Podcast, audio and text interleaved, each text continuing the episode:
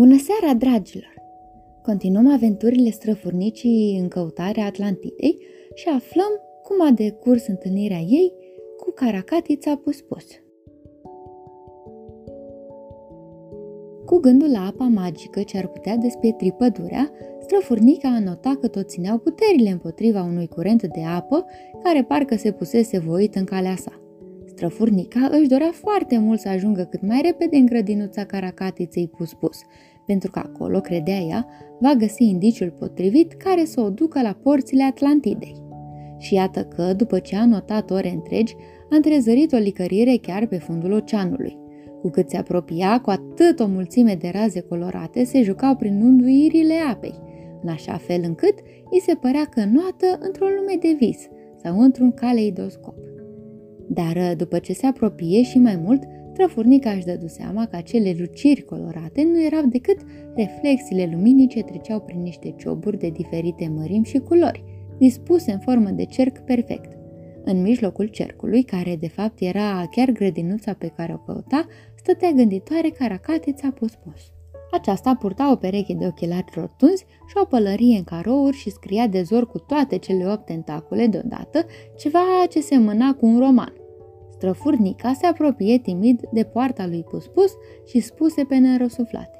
O caracatiță caricaturiza o altă caracatiță caricaturizată într-o caricatură caracatițească. Auzind acestea, caracatița Puspus își împinse ochelarii pe nas ca să vadă mai bine și răspunse pe un ton aspru. Dacă ai venit să fur din timp, află că nu vei reuși. Sunt în urmă cu romanul pe care îl scriu despre sirenele de gheață, așa că nu am timp de vizitatori.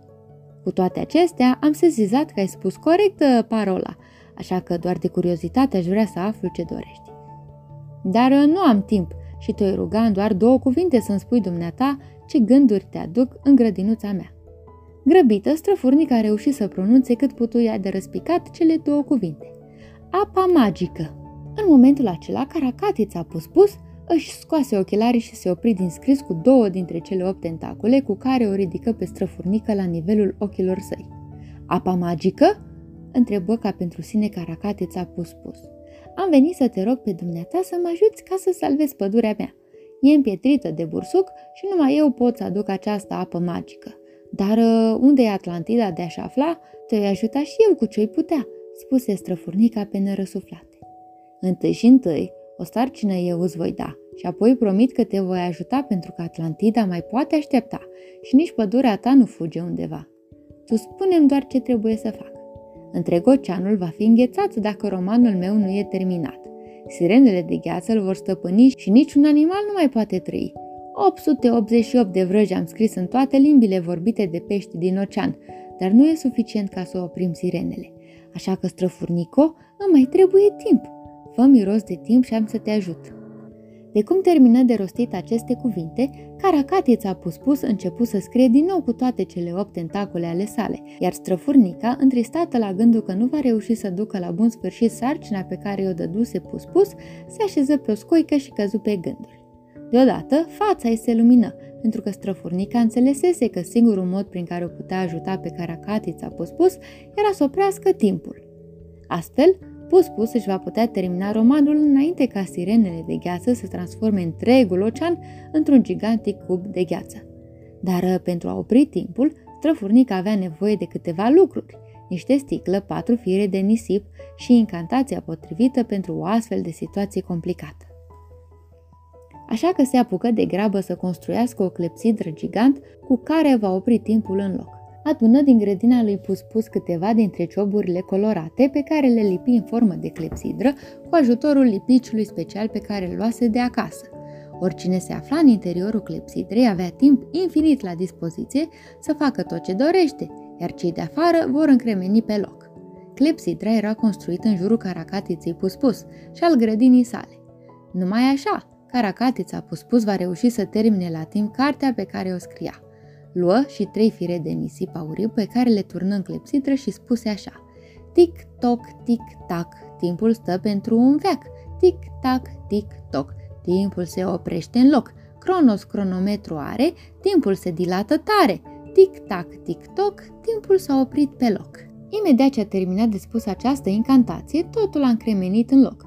Algele nu se mai mișcau, peștii au rămas neclintiți și se făcuse o liniște absolută. Toată lumea din ocean încremenise în loc, toată lumea mai puțin străfurnica și caracatița pus pus. Fericită că va reuși să termine cartea la timp, Caracatița pus pus a invitat-o pe străfurnică să se joace prin grădinuța sa până când cartea va fi gata. Iar după două zile și două nopți, pus pus îi spuse străfurnicii așa.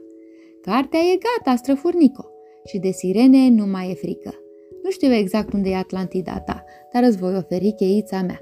Ia unul dintre lacăte, îl descuie și oricine poate să-ți spuie că 13 lacăte vei descuia să poți intra în Atlantida ta. Mai știu să-ți spun că următoarea cheie e la rechinul Rico, care e cam nătâng din fire. Și unde îl găsesc pe Rico? La marginea oceanului, la est de aici stă Rico. Îl vei găsi la farul scufundat și ar trebui să-i spui că l-ai căutat, ca să-ți ofere cheia sa, dar sigur el va vrea ceva, iar când îl vezi să-i spui așa, te recunosc, ești Rico rechin periculos, joci roluri și ai reguli, ești foarte riguros. Romb rubin, rubarbă în barbă, ți-am adus în dar o iarbă. Înainte să-și a rămas bun, străfurnica i-a cerut caracatiței un strop de cerneală pe care a pus-o în călimara sa. Și a pornit în căutarea rechinului Rico.